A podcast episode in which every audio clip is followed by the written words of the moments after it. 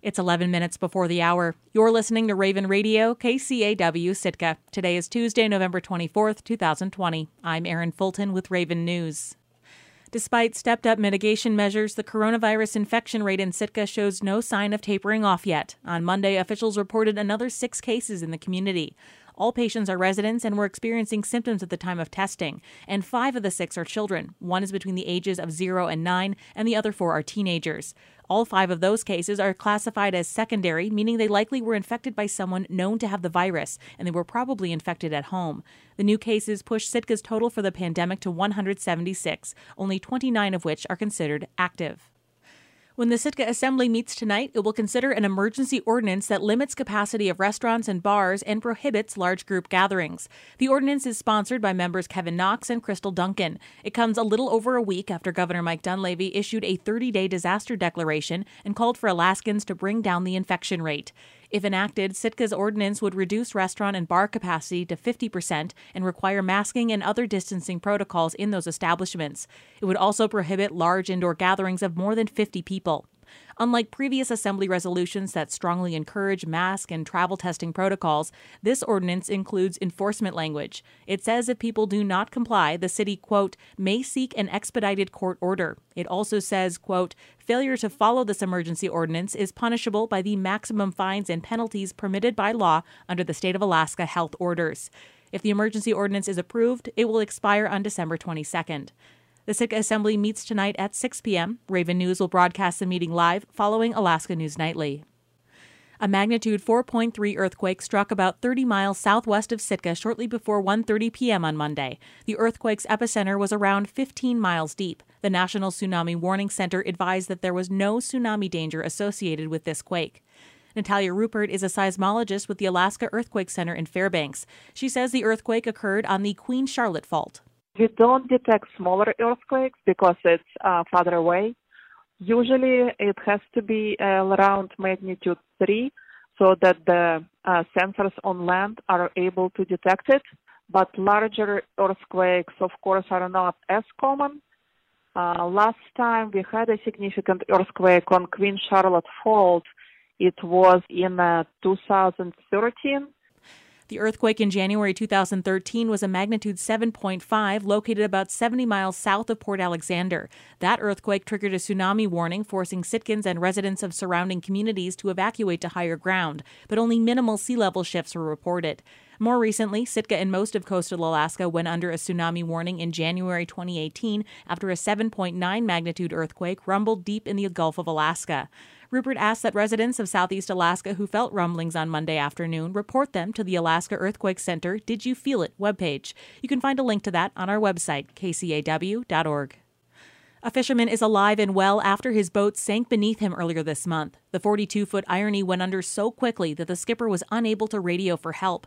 Instead, he owes his life to an automated signaling device called an EPIRB and some daring work by a helicopter crew from Air Station Sitka. KSTK's Sage Smiley has the story. Power's good. For more than two hours, four members of the U.S. Coast Guard sat in an MH 60 Jayhawk helicopter, battling blistering 50 mile per hour headwinds. We just need to get them out of the yeah, yeah. Like, quicker the better, and I think. I don't think we can. We gotta get They were responding to an emergency signal. A boat was sinking in Union Bay. I got a mortar three. They'd just spotted a lone figure clinging to a piece of debris.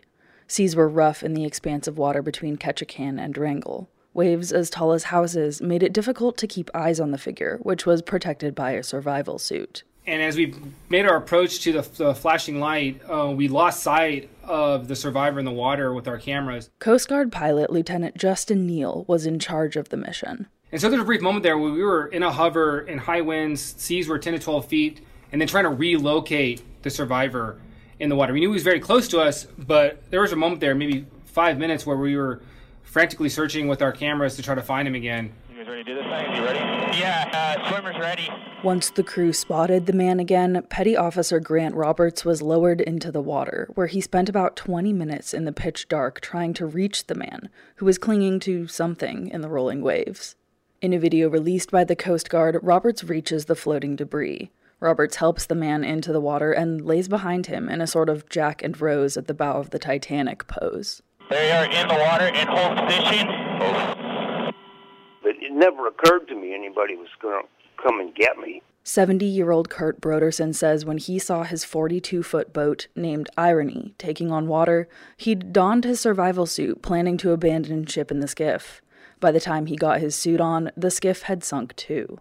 The hatch cover was floating off, and I got on the hatch covering, and it was a, my plan was to just stay there until it it took me wherever the weather was going to take me. And but when I got about halfway across Union Bay, I, I saw this red light in the sky, and I, I remember thinking, I wonder what those guys are doing out in this miserable conditions. And after a while, I realized they were looking for me. Although Broderson says he hadn't checked the batteries in the rescue beacon in a few years, his EPIRB was still working. That stands for Emergency Position Indicating Radio Beacon. It can automatically transmit a radio signal that rescuers hone in on. As it went down with the ship on November 1st, the EPIRB started transmitting at precisely 4:46 p.m. A Sitka-based Coast Guard helicopter crew was in the air and on the hunt within half an hour. Swimmer and survivor are clear of the water, and you're clear back and left. After more than three hours in the frigid bay, Broderson was lifted out of the water. Lieutenant Neal has been an armed forces pilot for 14 years. He says the high winds, 10 to 12 foot waves, and pitch black made it tough to find someone. This is probably the most challenging conditions that I've flown in and is absolutely the most challenging rescue that I've been able to prosecute. Broderson had a heart attack and was suffering from hypothermia and cold induced rhabdomyolysis, a kind of muscle death. The veteran mariner isn't sure what went wrong on board. The anchored steel hulled vessel would usually be fine in rough seas. It'll lay over, but then it'll right itself because of the buoyancy of the boat.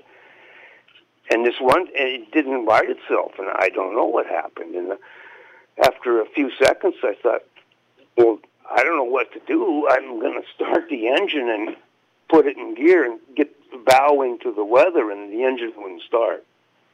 It's the first time it's ever failed to start. Apparently, there was already water filling up the engine room. Broderson says he lost everything in the shipwreck. Which is, in a way, it's sort of liberating because I'm starting fresh with just the clothes I'm wearing. The Coast Guard says there's no trace of the irony. The only sign of the boat was the hatch cover Broderson had clung to and the EPIRB signal. A friend offered to help him search for the fishing boat that had been his home for decades. He's not interested in salvaging it. I was afraid I'd find it, and then I'd have this unholy mess to try to clean up. Broderson and the Coast Guard say the somewhat miraculous rescue is really thanks to the EPIRB. If you're going out on the water, make sure it's working. Fresh batteries might save your life. In Wrangell, I'm Sage Smiley. The artwork of a Tlingit artist from Juneau will be featured on a new postage stamp set for distribution next year. KHNS's Henry Leasia spoke with him about the formline design he created for the stamp and the story that inspired it. Rico Chlanat Worl is the founder of Trickster Company, a design shop based in Juneau that incorporates traditional Northwest Coast art into everything from t shirts and stickers to skateboard decks and basketballs. He says that an art director for the U.S. Postal Service called him up one day. He had apparently discovered some of uh, Trickster Company's artwork at uh, the National Museum of American Indians gift shop in D.C. and um, that's sort of where our discussion began about making this design happen. Worl decided to go with a scene from the traditional story of Raven setting free the sun, moon, and stars for his design. And he says he kept a national audience in mind. You know, there's so many depictions of of Raven in the Box of Daylight story. Um, it, it almost felt a little bit like silly to do it again, but I felt like it was an important kind of design or a kind of story that, that gives a gateway for people to to learn about Tlingit culture. His design depicts Raven escaping through the chimney as he is transforming back into human form. It's an exciting and chaotic scene. There are stars stuck in his feathers, and the sun is in his mouth. Worl says he believes that the decision to include his artwork on a stamp is part of a wider movement for better representation of Native stories. I think the USPS is sort of in line with, with everyone else, trying to figure out how to uh, enable Indigenous people to tell their own stories. And so it's it's just an honor to be able to be uh, a part of that and to represent According to Sealaska Heritage Institute, the Postal Service had planned to unveil the stamp at Celebration 2020, but the event was canceled because of the pandemic. SHI is working with the agency to hold a release ceremony next year. In Haines, I'm Henry Leasia. The state of Alaska now has a scientist at work trying to tackle the big question what's happening to Alaska salmon once they're in the ocean environment? That task falls to Katie Howard, an Anchorage based fisheries scientist with the Alaska Department of Fish and Game's Division of Commercial Fisheries. She started in this new role in May to address salmon in the marine environment. There are many unknowns about the time salmon spend in the ocean, including migration patterns of many populations. And Howard will be trying to tackle some of those questions around rates of marine survival. Her focus is statewide, from the Arctic to the North Pacific. The state agency is partnering on existing juvenile fish research with NOAA Fisheries in two parts of the state.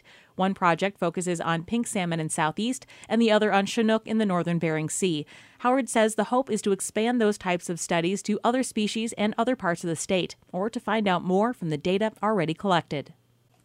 I'm Erin Fulton, and this has been Raven News. This is Morning